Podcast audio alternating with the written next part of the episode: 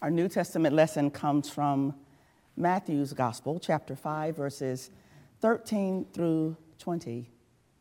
Let us listen for the word of the Lord. You are the salt of the earth. But if salt has lost its taste, how can its saltiness be restored? It is no longer good for anything, but is thrown out and trampled underfoot. You are the light of the world. A city built on a hill cannot be hid. People do not light a lamp and put it under the bushel basket. Rather, they put it on the lampstand, and it gives light to all in the house. In the same way, let your light shine before others so that they may see your good works and give glory to your Father in heaven. Do not think that I have come to abolish the law or the prophets. I have come not to abolish, but to fulfill. For truly I tell you, until heaven and earth pass away, not one letter, not one stroke of a letter will pass from the law until all is accomplished. Therefore, whoever breaks one of the least of these commandments and teaches others to do the same will be called least in the kingdom of heaven. But whoever does them and teaches them will be called great in the kingdom of heaven. For I tell you, unless your righteousness exceeds that of the scribes and Pharisees, you will never enter the kingdom of heaven. The word of God for the people of God. Thanks be to God. Greetings, Second Presbyterian Church siblings. I greet you in the name of our Lord and Savior, Jesus the Christ. It is such a delight to be with you on this Lord's Day as we celebrate the sacrament of the Lord's Supper, the, the first Sunday in Black History Month. I'm reminded of the words from John S. Mbiti, who is a Kenyan philosopher and theologian. And he says, I am because we are. And since we are, therefore I am. So, on behalf of the Presbytery of the James, I want to thank you. Thank you for your faithfulness in serving this community. Thank you for your generosity and your continued support of the Presbytery of the James and its ministries. I wouldn't be here if it were not for you all. So, thanks be to God for Second Presbyterian Church. Let us pray. Loving and kind God, we ask that you be present in our speaking and in our listening. Let the words of my mouth and the meditation of our hearts be acceptable in your sight. For truly, O oh God, you are my strength, my Redeemer. In your holy name we pray. Amen. I want to say a special hello to those who are listening via live stream, especially my wife and my sister in love, Reverend Dr. Amantha Barbie and Montressa Barbie Watkins. They both have COVID. Yeah, and so, hey, y'all feel better. So, in this season of so much controversy and division in our society, it's a risk to talk about controversial topics. But I'm going to take that risk today because sometimes you just have to speak up and, and, and stand up for what you believe in. And so, with that being said, I, I, I'm going to broach a very sensitive subject with grace, but with a lot of conviction. And I recognize that, that even mentioning this subject is going to alienate some of you, and we could just simply agree to disagree. But I'm gonna, I'm gonna go with my heart. I'm gonna go with my convic- conviction. I'm gonna share my truth. So, first of all, I, I was raised in the South. I'm a Southerner. I'm unapologetically a Southerner. With the exception of 18 months of my life, I lived in Georgia, South Carolina, North Carolina, and now Virginia. So now, at this age, almost 30 years of ordained ministry, I will unapologetically, unequivocally stand up on the mountain and say this to you as the lead presbyter for vision and collaboration for the presbytery of the James. Sugar does not go on grits. grits only need salt and pepper and butter. No sugar. Can I get an amen? amen. and the scripture for today reinforces this. It says, You are the salt of the earth, not the sugar of the earth. Now, if this has been offensive to you, I'm not sorry. Because I had to say it. Now, you can govern yourselves accordingly. But as for me and my house, we choose salt and pepper, not sugar on our grits. Amen. Yeah, yeah. So, Matthew's gospel, we it's where we enter. Jesus is, is, is continuing his sermon from the mountain, and what he offers us are images of identity. What he gives us is literally a standard by which we can show up in the world. Today's sermon is titled Setting the Standard. So, a standard is, is, a, is a level that, that, when decided, something should be equal to or greater than a standard. For example, if you expect your child to get a B grade or better in their classes, that's a standard that you have for them. So to set a standard for something means to decide what the standard is going to be. In this text, we hear the interpretation of Jesus' words as he says, You are the salt of the earth. In the Old Testament, salt directly connected people in Israelite worship as it relates to the covenant of salt. Salt, in its most common usage, is intended as a seasoning, which adds flavor to food. Salt is a mineral composed primarily of sodium chloride. Remember that from our chemistry classes. Salt is essential for life in general, and saltiness is one of the basic human tastes. According to the Institute of Medicine Committee on Strategies to Reduce Sodium Intake, salt is one of the oldest and most ubiquitous food seasonings, as is known to uniformly improve the taste perception of food, including otherwise unpalatable food like grits. Salting, brining, pickling. These are some of the ancient and important methods of food preservation. In 2 Kings, Elisha performs one of his first miracles by using salt to make a spring wholesome again.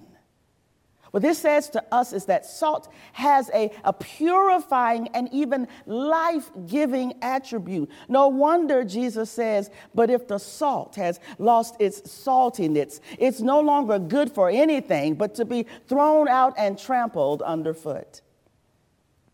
So there are two questions I believe we have to wrestle with as the church, as, as the body of Christ. A number one, have we lived up to the standard of being salt and light in the world? And B number two, have we lost our saltiness, our taste, our influence? So the, the make believe pseudo chemist in me knows this pure salt cannot lose its flavor. Now, it could be watered down, but it cannot lose its flavor. So, metaphorically, if, if God has revealed through Jesus Christ is the purest form of salt, then Jesus will never lose his flavor. But we are not pure salt. We are, at best, a, a salty solution mixed with some other ingredients, like sin, other min- minerals that repel rather than attract. We are filled with bitter herbs sometimes that often overpower our saltiness. We're filled with aromatics that can even disguise our salt and light to the point of putting our light under a bushel so that no one can distinguish our witness in life giving ways. Oh, but as I began to dig a little bit deeper and I think about the analogy of being salt and light, I began to think more about the ways that salt is used. In antiquity, uh, salt was cast on the burnt offering and was part of the incense. Part of the temple offering included salt. Salt was widely and variably used as a symbol and sacred sign in ancient Israel. Numbers chapter 18 verse 19 and 2nd Chronicles 13 and 5 illustrate salt as a covenant of friendship. So Matthew 5:13 refers to Jesus' disciples as the salt of the earth. The writer goes on to say in Matthew, utilizing the symbolism of light to the world, that we are the light of the world. Salt and light passages talk of the duality of roles in the disciples to be a light from a city viewable to all the world and to be spread out as salt is to come together then and spread. But let's look a little bit more closely to these questions posited earlier. Are we living up to the standard of being salt and light? Or have we lost our saltiness, our, our taste, our influence? Influence. Now, that's that's a buzzword for our current times. In Forbes' article written by Dianna Booher, she writes Business circles are buzzing these days about influence. Who has it, who lacks it, and why people need it. See, often the conversations sound as if influence were a commodity that you can buy at a local store or install on your laptop. Although it's not that easy, though. People have more influence than they realize. They simply fail to recognize opportunities to exercise it. She continues by saying, Far too many people walk in the shadows. That is, they think they can't influence other without having a better education or having a larger title or having a more prestigious position or in the whole long, long, long list of accomplishments, better connections. And the list goes on and on till the break of dawn. Some of y'all got that. The world offers disqualifiers about the church to undermine our influence. And beloved, that just ain't so. Yes, the church, we are not pure salt nor pure light. Fact is, is our saltiness can fluctuate between lack of flavor or extremely briny to the point where no one can consume it. The church can sometimes be too little and sometimes too much. So, the most poignant question is this How do we uphold the standard? When I was growing up, I remember when my father was actually diagnosed with high blood pressure, and from that point on, the whole family started using a salt substitute. We went from the blue Morton salt jar to the light blue one, Morton light salt. And I discovered this Morton like salt mixture contained just regular old table salt, but it also had potassium chloride, which actually cuts the overall sodium content in half. Still salty, but not pure salt. So now, as my culinary inclinations have matured, and now that I really actually enjoy cooking, my horizons have expanded immensely. I can literally go to Penzeys Spices and spend my whole paycheck.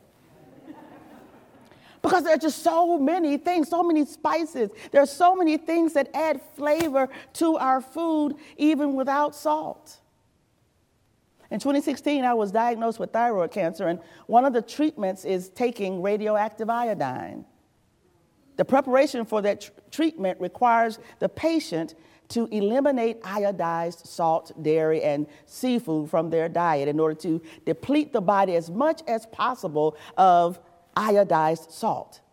Then, of course, you take this radioactive pill that comes in this huge container and looks like smoke is billowing from it. I say, You want me to swallow that, right? But what happens is it, when it enters your body, it's like Pac Man.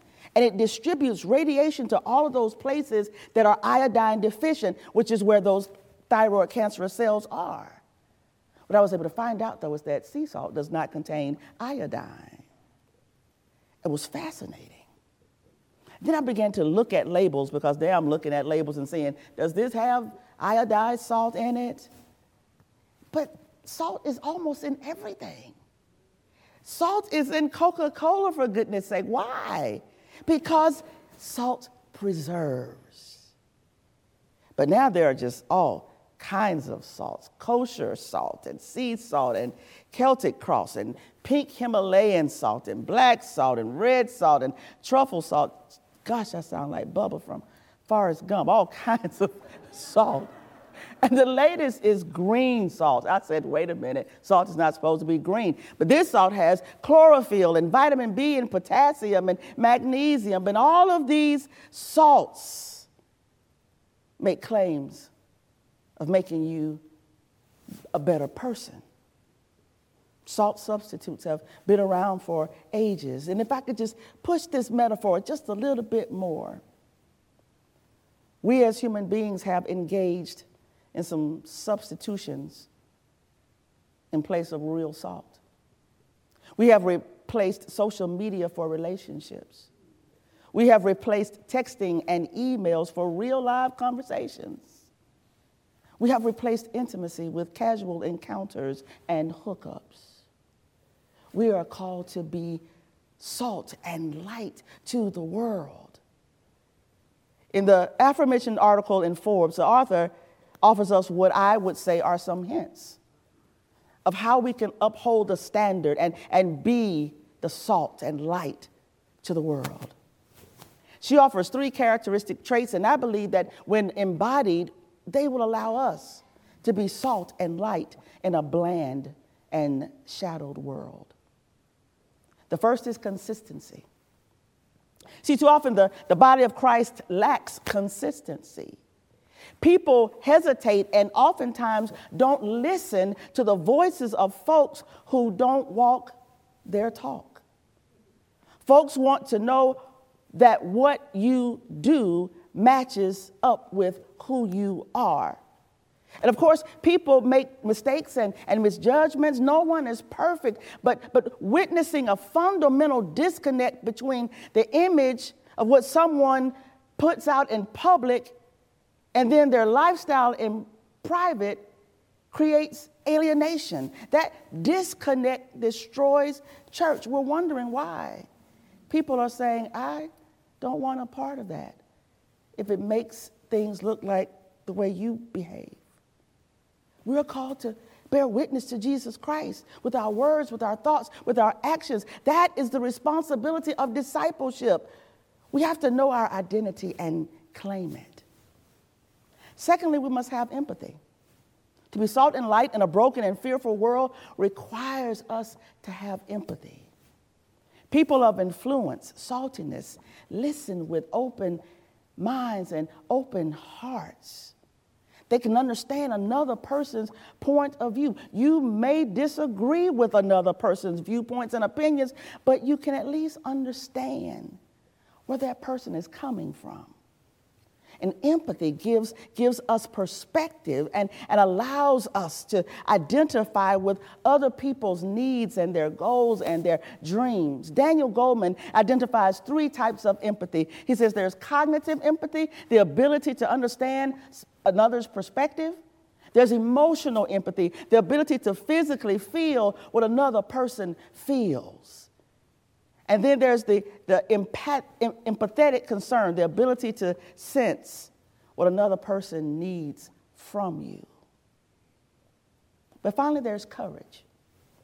Being salt and light requires courage. Your ideas and opinions don't count for much unless you have the courage to speak up and to speak out. We have to take the opportunity to show up when and where it matters. Fannie Lou Hamer's famous quote from 1964, the Democratic Convention, she said, I am sick and tired of being sick and tired. She was a tough, in your face, tell it like it is presence who spoke truth to power and stood up to the white power structure that ruled the state of Mississippi. You see, I believe the, the church is called to take up our cross and live for Jesus with courage and hope. And so, beloved, we have to do our homework and, and gather the facts and then take action on the injustices we see around us. We have to listen to other people so that we can be present with our siblings who are hurting, marginalized, and traumatized by fear. I am so proud of this congregation. You have fully embraced being a Matthew 25 church as you seek to build congregational vitality, work to dismantle structural racism, and eradicate systemic poverty. This is how we all live into hope and set the standard of what it means to follow Jesus Christ. In the name of the Father, the Son, and the Holy Spirit. Let us pray. God, we thank you for your word that has gone forth, and we recognize that it does exactly what it accomplishes. So as we recommit and dedicate ourselves to you and your purpose, strengthen us, O oh God. In your holy name we pray. Amen.